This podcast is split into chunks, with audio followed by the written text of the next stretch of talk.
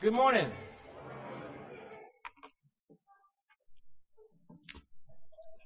If you are a visitor this morning, we um, are so honored uh, to have you. On the Lord's Day, we relish the opportunity to come together and to break bread. Remember the sacrifice that gives us the eternal hope of heaven and also the fortitude, the power, Holy Spirit to navigate uh, this world. Just want to take a few moments to remember uh, the people in London. Um, there was another terror attack this weekend. Uh, a few persons drove a bus um, onto the bridge and killed a few people, and I think there was about 30 people injured total as far as um, after the, car- the carnage. We live in a very evil world. And though we have advancements on the surface in terms of infrastructure and in terms of landscaping and housing and modern things,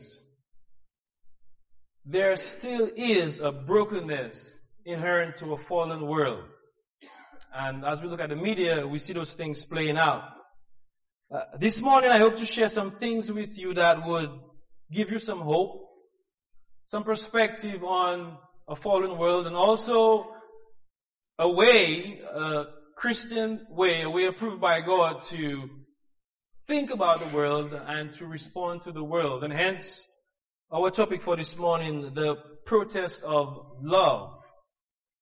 If you have been following the media and news excerpts for the past few months, you would have seen protests.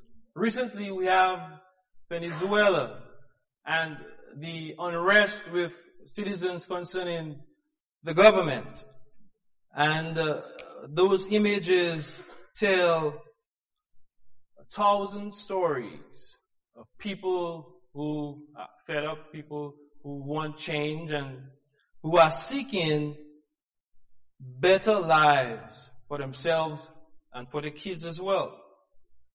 Uh, people use protest in order to make statements, in order to say, this is the way I feel, this is the way that I live, these are my thoughts, and I want to be heard, and something has to be done about certain things because we all live in community, and not one person gets to supersede the other in terms of opportunity, and so on and so forth. So we have countries, we have groups, we have women who protested for rights, you know, in the post-industrialization era where, you know, you would find inequality within, you know, the job markets. Um, and you have the movement called Black Lives Matter where people are protesting, you know, brutality of sorts and oppression.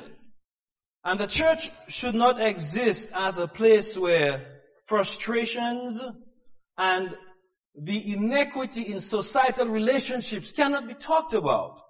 I think uh, lots of times people think that the church exists to come and sing, Oh, how I love Jesus, and to pretend that everything is alright.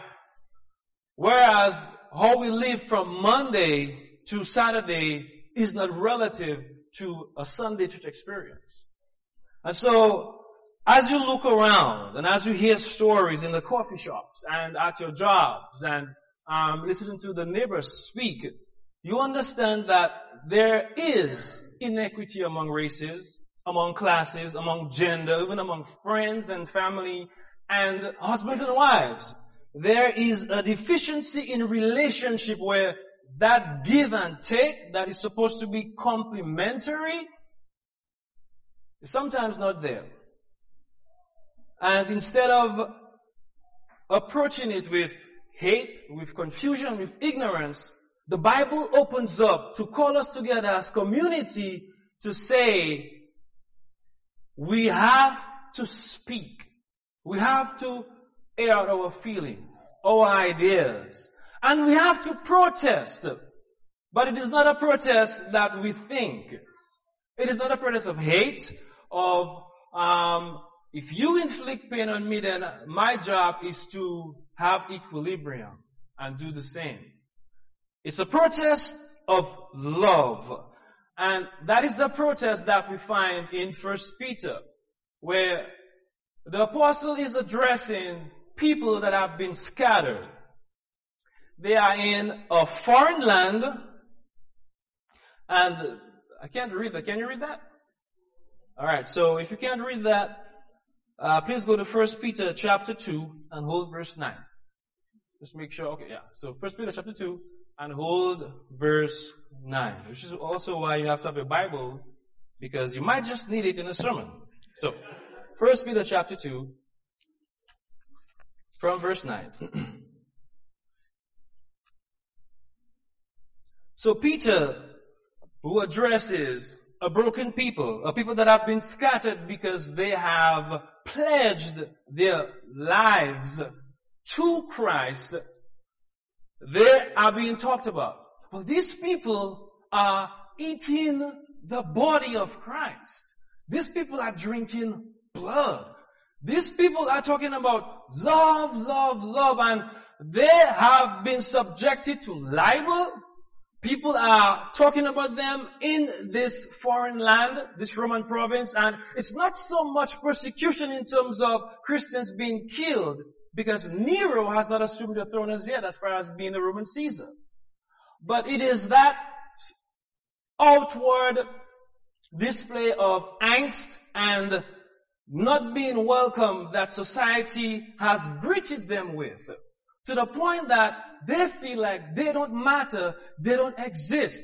And Peter is writing to them, and the first thing he says from verse 9 is this.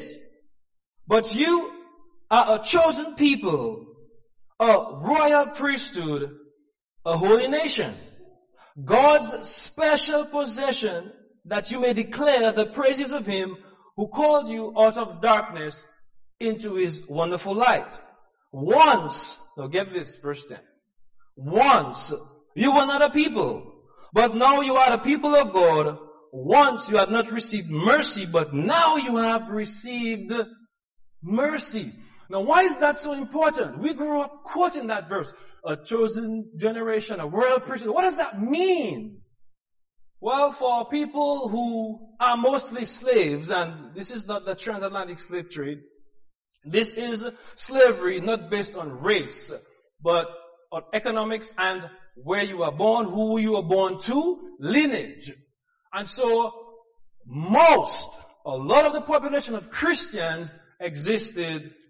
Is that the pointer? The wrong box? The pointer? Alright, cool. Okay, well. Alright, well, so,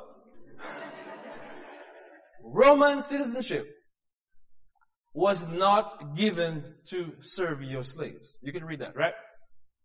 And so, this is where Christians are existing. They are told that you are not a human being, you are a tool. And being a tool, you cannot reason, and you don't get to sit at the table of, table of citizenship as the libertine civs do. People who have gotten citizenship or people who have been born free Romans and so they are within those concentric circles and they enjoy everything that citizenship and citizenry has to give. And you get this letter in the mail on the outskirts of having citizenship. And the apostle says, you have citizenship. You are a chosen generation, a royal priesthood. How do you like those apples? How would they have felt? All of a sudden, the head that is bowed low is turning up. I matter. I count.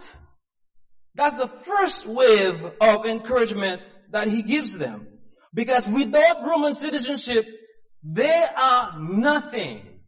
You don't have a passport, you don't have an ID card, and people don't recognize you. So when you're in front of people, you don't speak, you bow your head, and it's like you are not there. But with this verse, it tells them, you are not just citizens, you are citizens of a royal nation.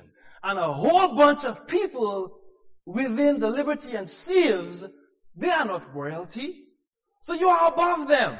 So you see the engine turning and the confidence coming back. But he doesn't stop there. He goes further to talk about the idea of honor. Chapter 2, drop down to verse 13. He says, Submit yourselves for the Lord's sake to every human authority, whether to the emperor as the supreme authority, for it is God's will that by doing good you should silence the ignorant talk of foolish people. Live as free people, but do not use their freedom as a cover up for evil. Live as God's slaves or servants. Show proper respect. And this is where I need your attention. Show proper respect to everyone. And respect here is the same word honor which you will use in the latter verse. To everyone. Love the family of believers. Fear God. Honor the emperor. So you're thinking, well, this is just a regular verse. But it is not a regular verse. Because if you understand anything about Romans, in those times, the Caesars were thought to be divine. So Augustus Caesar had his coins minted with this phrase, Divus Filius, meaning son of a god. Meaning, and this, by the way, he was the grandnephew of Julius Caesar. So basically speaking, if you are the son of a god, then you are also the yeah, you can talk to me, okay? It's fine, it's okay. You're also divine, right? And this is what they have operating within society.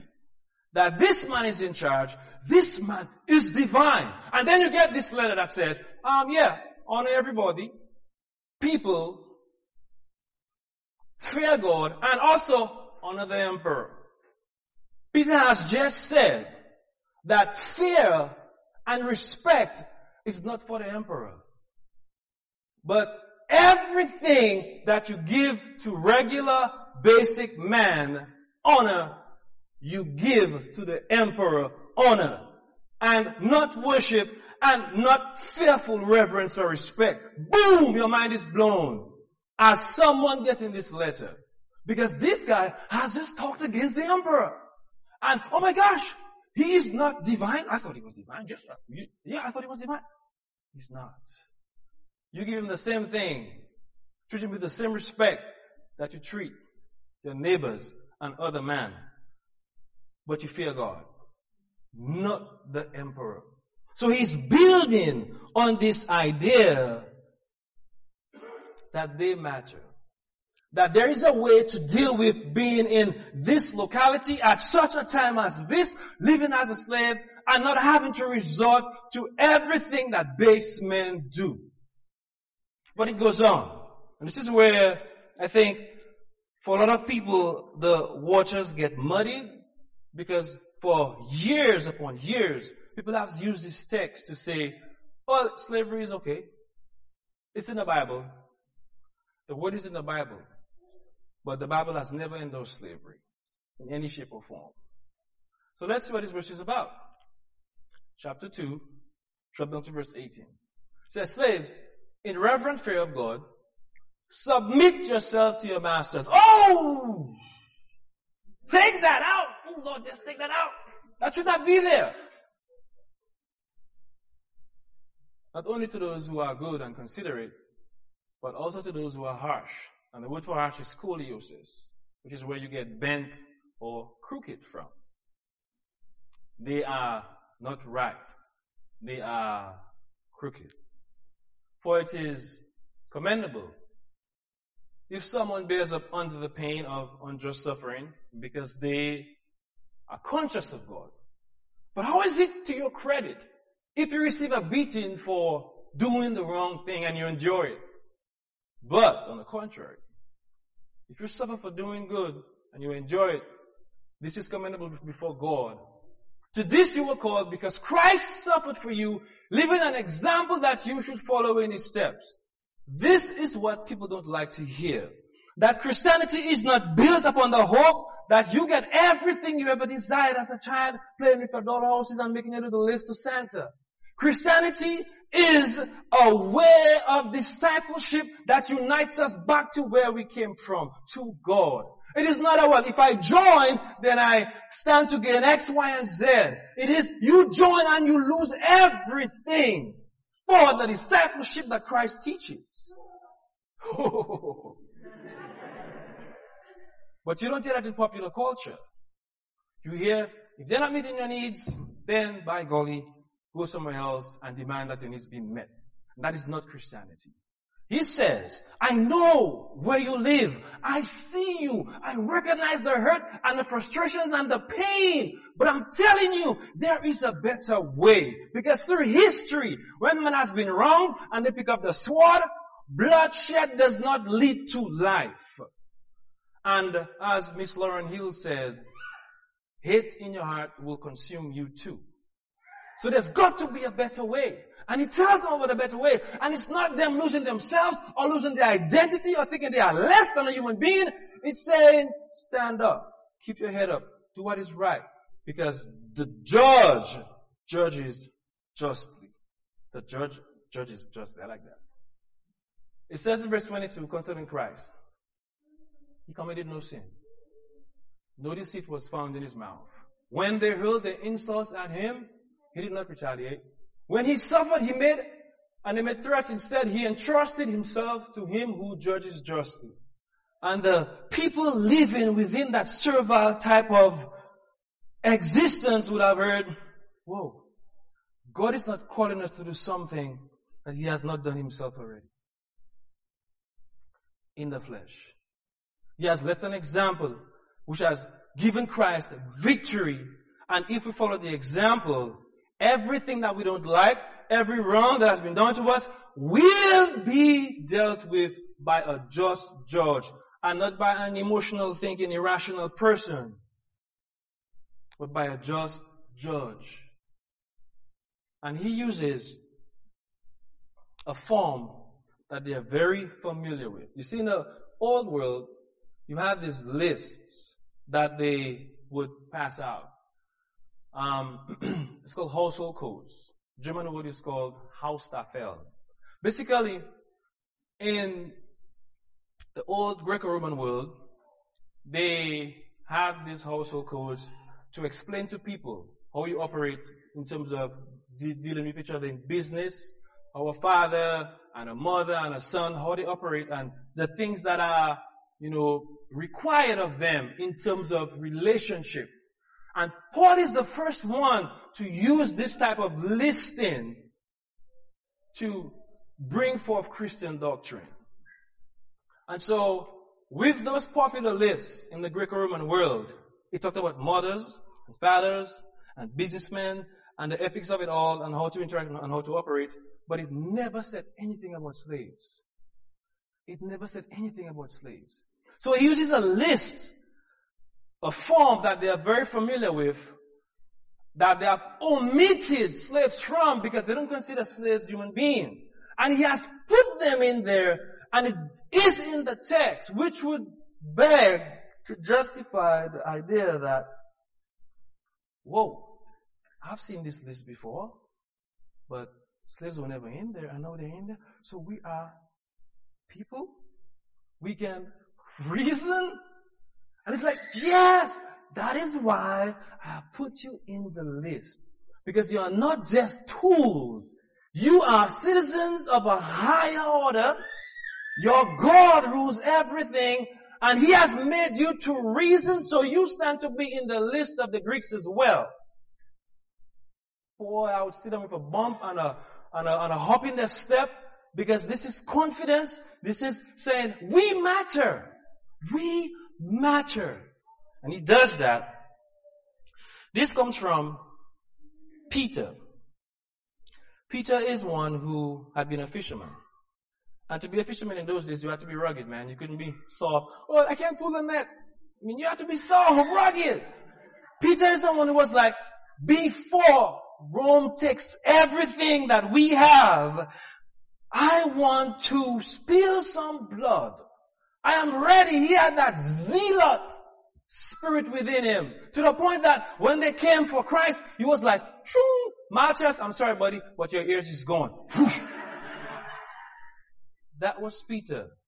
The same guy who was quick to pull the sword and say, Let's go! Let's fight! He says, Let's love. Because he knew that he couldn't shoot their way out, but he could love their way through. Because most people think, oh, well, love is just a little flimsy thing and it doesn't do anything. We need action. We need, we need, we need to make sure we stand up and we make our voices heard.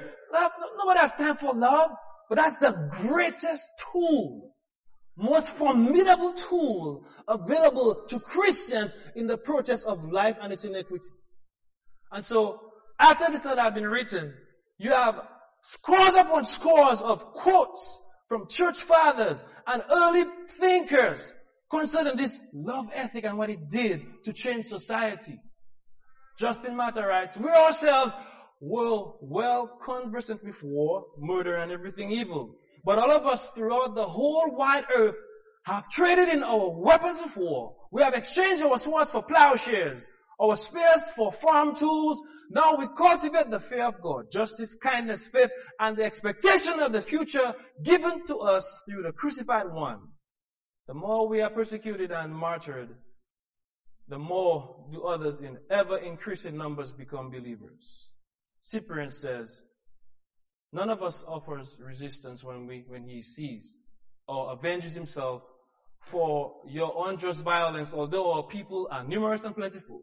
It is not lawful for us to hate, and so we please God more when we render not requital for injury, we repay our hatred with kindness.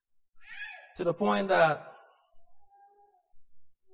Constantine was an emperor as well, was a Christian sympathizer.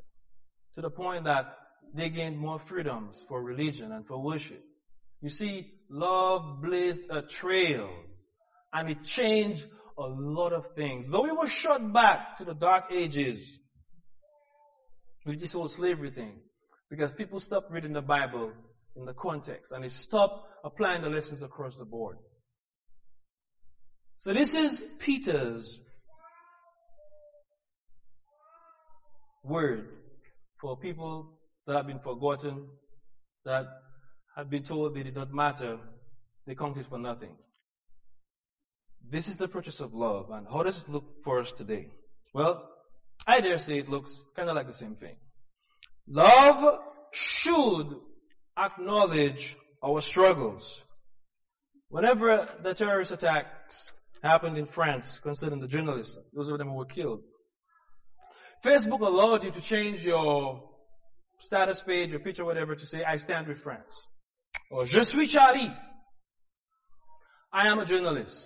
I embody these people who were killed out of hatred. I want to say that I denounce this, I see it, I recognize it, but I want to still go out and enjoy myself with my family, not live in fear. I want to counteract it with love, so to speak. And this is where the church comes in. You see, you, you can't tell people, well, another Black Lives Matter um, excerpt on TV. They should just get over it and keep things moving. You can't, you can't do that. Because if someone, a kid, falls off a bike and there is blood and there is pain, a mother would not go to the kid and say, hey, you just quit your crying and get up. Let me see the hands of the mothers in who do that.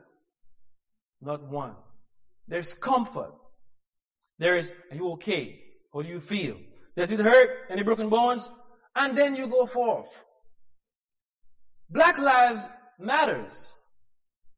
And whenever we meet people within society that are struggling to have their voices here to say, hey, some things are going on that are just wrong. We as a church are the first person to say, hey, we see it, we recognize it, and we want to do something about it. We want to protest, but we protest in love. It's the same thing to understand that every single police officer is not a bad person. Or, you know, bequeathing racism. It is the same thing to understand that every white person you meet is not responsible for slavery. You understand that society is a fallen world and ills are taking place. Racism, classism, even abuse concerning women still take place. And we need to talk about it, not just to, to harp and say, well, this is wrong, this is wrong, but what are we going to do about it? Does the Bible have an answer? Of course, the Bible has an answer. The protest of love has always been there and will always be there available for us to unify as a church and as a society. And so you can't legislate love. You cannot legislate love. But it's a good place to start. Love accepts. It does not accommodate. And I think in our society, we have given way to much accommodation and less acceptance. You see, on the surface, it looks like everyone is unified and everyone is united. But you have those pockets of conversations and those things that manifest on social media where you understand that this is coming from a deeper place. That all is not well. And as the church, we can talk about it. Just because a black person and a white person drinks in the same space doesn't mean that they're unified. This is accommodation. Well, you have to drink, so we'll have a fountain for you and a fountain for us. And though it's about two or three feet apart, that's not acceptance. That's accommodation. So God says, I don't want this. Good job, Martin Luther. King. Good job, Rosa Parks. But it should not stop there. Because on the surface, even if people are within the same room, it does not mean that they love each other. And God says, I don't just want you to have a space on the bus. I want you to love the bus driver, and I want the bus driver to love you too and the persons on every seat to love each other. And so we think, oh man, we've come a long way, which we have. But it is still accommodation. Because what you see on the surface is not really indicative of what is in the heart of a man. Surface change of a system is no change at all. For real change to happen, the heart has to be changed. So you understand that behind every badge, and behind every pulpit, and behind every, what, what did a judge seat? What was it called? A judge stand or whatever? Judge stand? The, the what? What is it, what did the judges sit? Well, what is, what's it called? The bench, the big bench, yeah. If you have people behind those areas of authority that have bad hearts, then guess what happens? you have bad actions. And God says, hooray for your social change on the outside. But I want to go deeper than that. I want to make sure that when I get a man, his heart is so changed that you don't have to worry about dealing with him. Because he belongs to me. This is not the social gospel. Oh, well, you know, Christ came so that, you know, we'd all get along and all have equal rights and then that's the end of the goal. No, no, no, no, no, sir. Social change is a part of the gospel because if people have met the God of love, it should reflect in a society where we live. Socially changed. But the overall goal is salvation. The overall goal is to be with God forever and ever and ever. And if you only want social change to where you can enter a building and be unbothered and be accepted and given a fair, decent salary, if that's what you're in it for, that's the only thing, then you're counting yourself short. Because God wants to give so much more. He's like, man, forget that stuff that people do every single day on the surface. I want to take it to the heart. Because when I'm in the heart, things happen. Things explode. And this is also for our relationship structures. I'm winding down, by the way relationship structures should meet the purpose of love. Not just society, not just family, but also friends. If you're in a relationship you want to have this idea that there's reciprocity. So if I'm taking you out to eat, you know, I don't have to be the one stuck the bill every time. This is something that pervades every facet of our lives. It will change how friendships run. It will change how siblings interact with each other. And when at the dinner table, you don't talk about, well, all Mexicans need to just go back to their place. Or they need to learn English. Or why can't black people just get off of it? Or why can't white people stop doing this or that? Those conversations would never come up. Because it is in those conversations that little kids learn segregation and learn to think of certain races in other ways. And so you understand that this thing is not an inborn concept. It is learned. It is a social thing. And to curb it, you curb it with love. So when you're at the dinner table, you talk about the love of God and how He accepts people. Don't you think your kid would learn that? I dare say yes. Even in marriages, it's the same way, the very, very same way. Well, I'm the husband. I, I her a four bedroom house with three baths. What more does she want? but maybe you could help clean the house sometime. Maybe you could take care of the kids sometime. Maybe give her a little vacation sometime. You know what I'm saying? Think of your spouse like that. Well, happy wife, happy life. So he better do what I want him to do. So the neighbors know the deficiencies of your man. The neighbors know the content of the last argument. And you think he wants to come home? No. It's for men and for women as well. We want to love in terms of accommodation. What's the least I could do? Or what's the least I could do so you would shut up? And this is the pot calling the kettle black. Because we all struggle at one point in time or the other. And the devil would say, Oh, dude, if you're struggling, then don't say it. Don't say it. And that's how he keeps us silent. You see, we are bothered so much about our broken lives that we don't want to say anything good or anything to God's ideal because we feel bad. Because we haven't lived up to it. I'm like, ah, no, not today, brother. I'm speaking as a man that's broken, but as a man that also sees the ideal and wants to strive to it. Until I kick the bucket. And so, things will change if there is real love and not just accommodation. I think Bay Area has been protesting. If you go out of this building, there's a trailer with the words etched on his face, family promise. And shout out to um, Mr. McGinnis for helping us see the light in this. We have kids, we have um, families that spend a week, a week at our church. And um, we feed them, we interact with them. The other day, I saw Eric Poole from work with his work clothes on. He was outside with Barrett, his kid. They were with um, Des, Des, um, Des Moore and um, Sidney Moore. And they were playing football with one of the guys who is in the transitional housing here at our church. Because for a 12, 13 year old, that's normal to have friends, to be out, to be, to be playing. Not to be thinking, oh man, this is so messed up. I have one week at this church, one week at that church. Man, our family economic situation is so bad.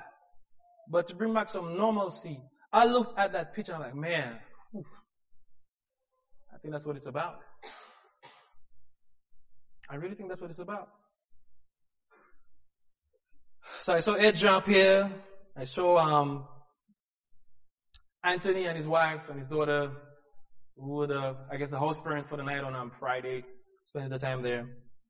And I'm thinking, man, this, this church is doing some very good things. Even the elders, the elders, if you want to talk to them, you could schedule an appointment and say, hey, this is how I feel. And they will listen. Some elders don't. But they will listen. You have a, a, a children's minister that is, you know, surrounded with guys like Daryl and Renell and Travis. And they are saying, man, we love your kids. We're going to make this place at the back there the best experience for them. And so I always see Angie going, zoop, zoop, zoop, zoop, zoop. Because she's trying to figure out things and put things in place. Because she loves, she genuinely loves your kids. And I'm looking at those things. And I'm in the office with Aloha on a daily. And I hear how people talk to Aloha sometimes. I mean, not church people, I'm just, you know, but other people and stuff. And they are so rude. And I'm like, if it was me, I would have lost my job because I would have probably said something I might not have said, should, not, should have said. But she's so graceful, and she does it because she knows as a disciple she has to display love. So it becomes second nature to her. I'm seeing all those things, and, and then I look at our church in a whole, and I'm like, whoa, there's, you didn't smile in that one? I'll have to get you that, man. I'm sorry, I have to get you that. But there are black folks, there are white folks, there are Indian folks, there are Asian folks.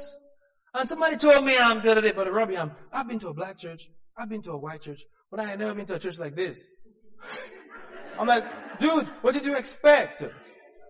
This is the church of the Bible, where all races are welcome because that is not our citizenship and stock. We matter because we are spirits created by the Most High God. So wherever you were born, whatever you look like, does not matter. And we should say that all the time. So when people come in, they know this is not a surface church. Do we have qualms? Do we have quarrels and conflicts? Of course we do. Everybody does. But the beauty is this. We always come back. We always come back. Because we work out our stuff. We work out our stuff. The other day I saw one of the youth group kids um, hug their mother and say, I love you. It's like, whoa, really? You didn't look like the hugger, but what? I'm, I'm impressed. I'm not going to put on blast. Jennifer. but this is what it's about. Real family have conversations. They say what they feel and what's in their minds, and not just crap about, oh well, I'm gonna tell you what you, what I think you want to hear, and then I'll just move along, keep it moving. You can't do that. You cannot do that. So uh, let me wrap up because I think uh, my time has expired. But um, how do we do this? Well, we protest daily. Uh, love like it's the last day. If today was your last day, would you be known as an accommodator, a manipulator, a calculator, or an instigator?